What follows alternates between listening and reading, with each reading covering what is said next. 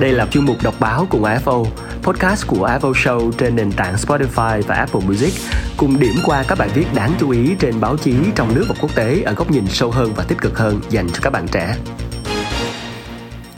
Các bạn thân mến, vào buổi sáng cuối tuần ngày hôm nay thì à, đọc báo cùng AFO mang đến các bạn một cuốn sách. À, cuốn sách này thì mình vừa mới à, đọc trong ngày hôm qua thôi bởi vì nó cũng khá là mới. Nó có tên gọi là Tương lai sau đại dịch Covid-19 của tác giả Jason Shanker. À, cuốn sách này có một cái bìa rất là đơn giản với hình ảnh của một à, cái à, lọ vaccine và bên trong đó là một con tàu. Ở trên lọ vaccine này có chữ Covid-19 đồng thời có lời đề tựa là những kỳ vọng của một nhà tương lai học về những thay đổi thách thức và cơ hội sau đại dịch Covid-19 à, đây là cuốn sách của nhà xuất bản Thế giới và nhà sách Nhã Nam phối hợp để thực hiện. À, xin được trích đọc cùng với các bạn một vài trang ở trong cuốn sách này. À, và đây cũng sẽ là một trong những cái lựa chọn rất là thú vị để cho các bạn có thể à, giúp cho mình có một tư duy tĩnh lặng lại giữa những xáo động của thời Covid-19.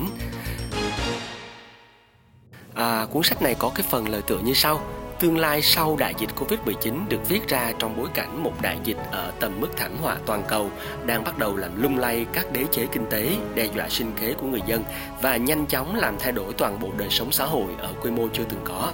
Những quy định mới về phong tỏa và giãn cách xã hội liệu có thể làm gia tăng thói quen làm việc từ xa, góp phần phổ biến phương tiện viễn thông hay đại học có lẽ sẽ phần nào từ bỏ lối phương hội làm nghề thời Trung Cổ để đi theo hướng năng động hơn và trực tuyến nhiều hơn. Lĩnh vực nào sẽ trở nên thiết yếu, lĩnh vực nào sẽ có sức đề kháng tốt để có thể trụ vững qua đợt thảm họa của đại dịch và lĩnh vực nào sẽ ngày càng thấm đòn và được kỳ vọng sẽ không thể gượng dậy. Tất cả những vấn đề này đều được điểm dưới dạng dự báo trong cuốn sách Tương lai sau đại dịch Covid-19.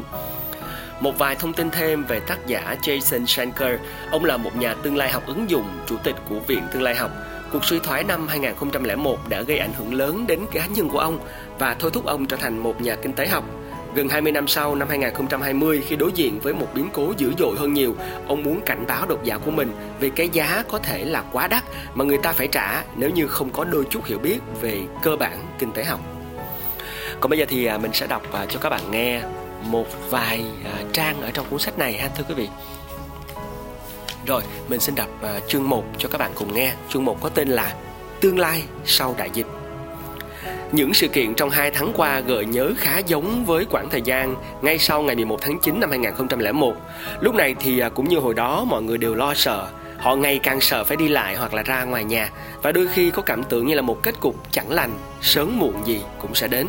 Nhưng có một số khác biệt tích cực rất quan trọng và mang tính quyết định. Đó là ngày nay nền kinh tế có nhiều cơ hội hơn để có thể tiếp tục phát triển, ít nhất là phần nào, ngay cả khi gặp phải những cái giai đoạn như thế này. Nhờ thương mại điện tử mà mọi người vẫn có thể mua sắm và chi tiêu, Điều này đóng vai trò then chốt vì hơn 70% nền kinh tế của Hoa Kỳ được thúc đẩy bởi những người mua hàng và nhiều công việc thuộc nhóm ngành dịch vụ không thiết yếu, không thể thực hiện từ xa đang gặp nguy cơ và chúng sẽ biến mất.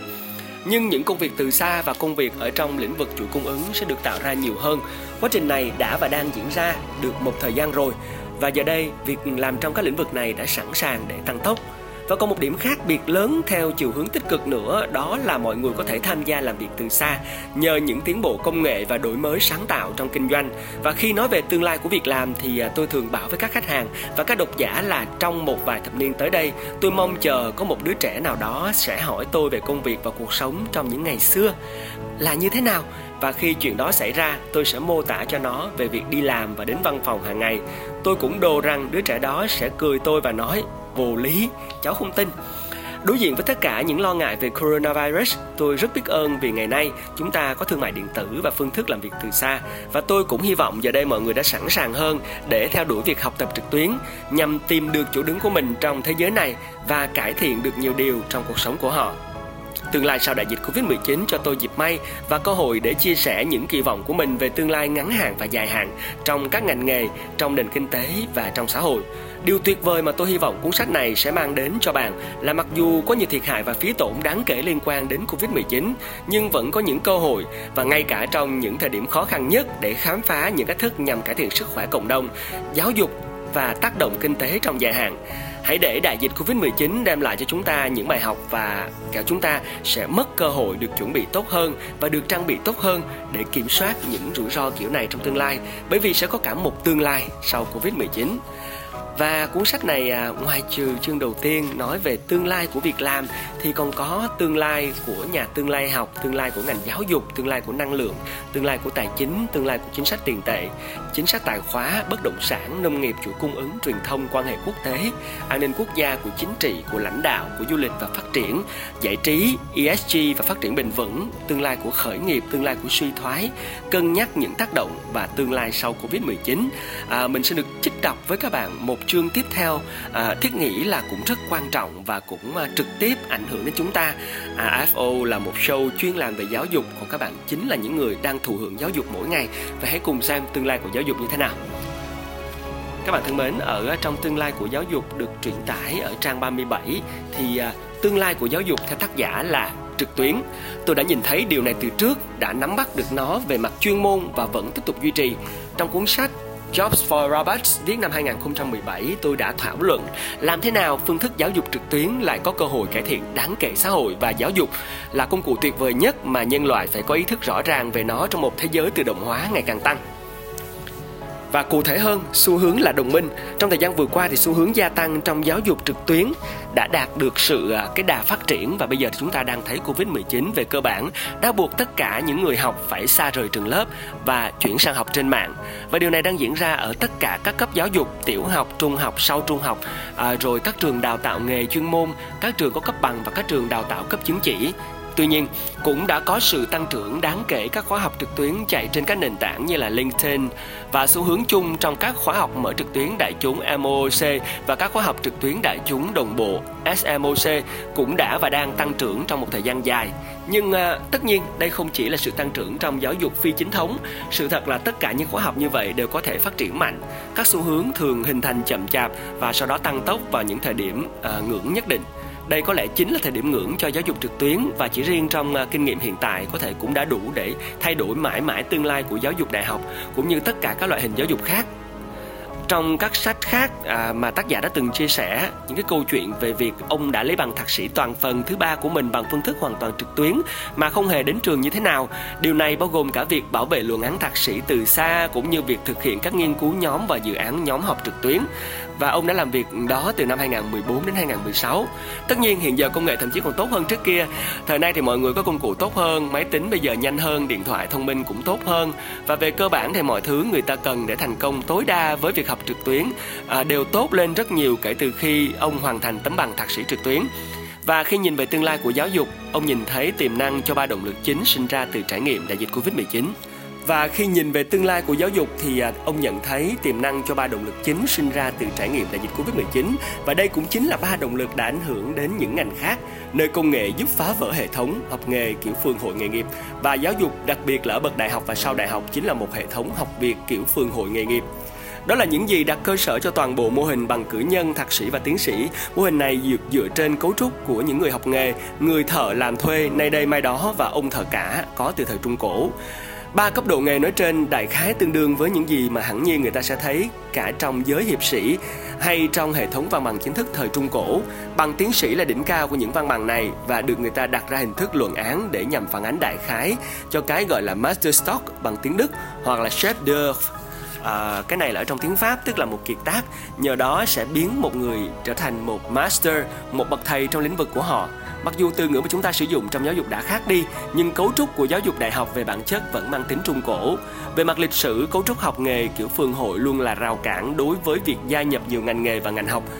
nhưng giáo dục trực tuyến cũng có tiềm năng to lớn để phá vỡ lối học tập nghiên cứu truyền thống và phương thức phương hội của học viên bằng cách tích cực đem các nguồn tài liệu của các khóa học và nội dung giáo dục để tiếp cận tới được thật nhiều người học. Tôi kỳ vọng là sự gia tăng nhanh chóng này sẽ là những gì chúng ta sớm nhận thấy trong những năm tới. Rồi đây sẽ có thêm nhiều người được giáo dục hơn bao giờ hết so với thời chưa có phương pháp trực tuyến. Và nói chung là nhờ có giáo dục trực tuyến thì mới được như vậy. Và cụ thể hơn thì ba xu hướng trong giáo dục đó sẽ là gì?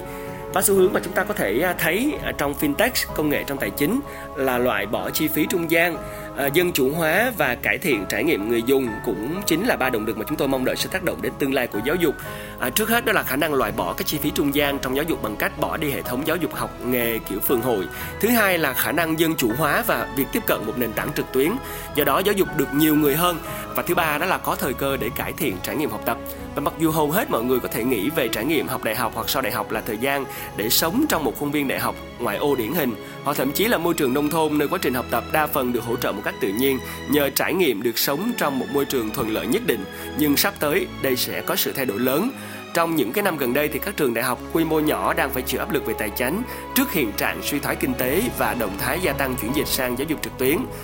ông dự kiến trong thời gian tới thì à, ta sẽ thấy một số trường đại học nhỏ chịu áp lực về tài chính đến mức buộc phải đóng cửa. Và tuy một số trường đại học à, khai phóng hay còn gọi là liberal arts, quy mô nhỏ hoặc là những trường đại học chống lại sự bành trướng của giáo dục trực tuyến, có lẽ không tồn tại nữa. Khi ấy thì các trường đại học lớn có thể coi đây là một cơ hội to lớn để giúp họ lấp đầy và mở rộng phạm vi quyền hạn của mình. Và rốt cuộc họ sẽ có thể phục vụ được nhiều, rất nhiều hơn nữa bằng cách gia tăng năng lượng tiếp cận với giáo dục trực tuyến và họ có thể làm thế với một mức giá mà nhiều người có thể chấp nhận được. Và điều quan trọng cần nhớ là hầu hết mọi người bước vào lĩnh vực giáo dục vì họ mong muốn giúp mọi người học tập. Và điều này đúng trong giáo dục tiểu học, trung học, sau trung học và các trường đào tạo chuyên môn. Khả năng giúp được nhiều người hơn là điều mà các nhà giáo dục học có thể sẽ xem như là một lời kêu gọi có sức thuyết phục hơn, thay vì phục vụ ít hơn miễn là việc học tập đó thực sự diễn ra và cũng tồn tại một mối quan ngại thực sự quan trọng là nếu bạn mở rộng số lượng người học thì chất lượng giáo dục thực tế có thể bị suy giảm. Tuy nhiên, kinh nghiệm giáo dục trực tuyến phát sinh trong thời buổi ứng phó với đại dịch Covid-19 hẳn nhiên đã chứng minh rằng có thể cung cấp phương thức giáo dục chất lượng hiệu quả ngay cả khi số lượng học sinh gia tăng mạnh và nếu điều này là đúng một điều mà tôi mong xảy ra thì các trường đại học lớn nhất và nổi tiếng nhất có thể sẽ đẩy mạnh việc gia tăng số lượng sinh viên tham gia các chương trình giáo dục trực tuyến của họ qua đó có thể loại bỏ được chi phí trung gian.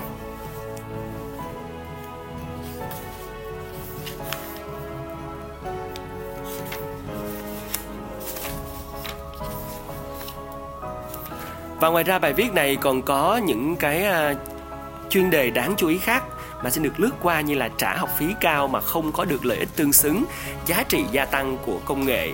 à, hay là một chương nói về tác động đến phương thức học tại nhà hay gọi còn gọi là homeschooling là một loại hình mà à, có một số phụ huynh một thiểu số rất nhỏ thôi cũng sử dụng cho con em mình tại nhà. Bởi vì họ tin rằng hình thức homeschooling cũng là một trong những giải pháp để có thể à, đem đến cho con em của mình một trong những cách học tập hiệu quả vẫn tiếp cận được kiến thức đồng thời không bị áp lực bởi những cái rào cản và những cái công cụ sẵn có đó chính là cái môi trường trung gian đang sử dụng để à, đưa kiến thức đến với các em như hiện nay. Còn đối với các bạn khán giả của AFO những bạn trẻ cũng đang phải đối mặt với một trong những cuộc khủng hoảng lớn nhất của loài người. Làm thế nào để có thể học tập hiệu quả? Làm thế nào để có thể sử dụng cơ hội này để đem đến cho mình một động lực học tập, làm việc và trở thành một phiên bản tốt hơn của mình thời hậu covid? Hy vọng rằng các bạn sẽ tiếp tục theo dõi chúng tôi trên các hạ tầng của AFO để có thể trở thành một phiên bản tốt hơn của chính mình trong tương lai. Tương lai sau đại dịch Covid-19 là gì? Đây sẽ là một cuốn sách rất đáng chú ý để các bạn có thể lựa chọn mua và chúng ta có thể mua ở trên rất nhiều hạ tầng như là ở Tiki hoặc trên Lazada. Cảm ơn các bạn đã đến với à, chương trình ngày hôm nay.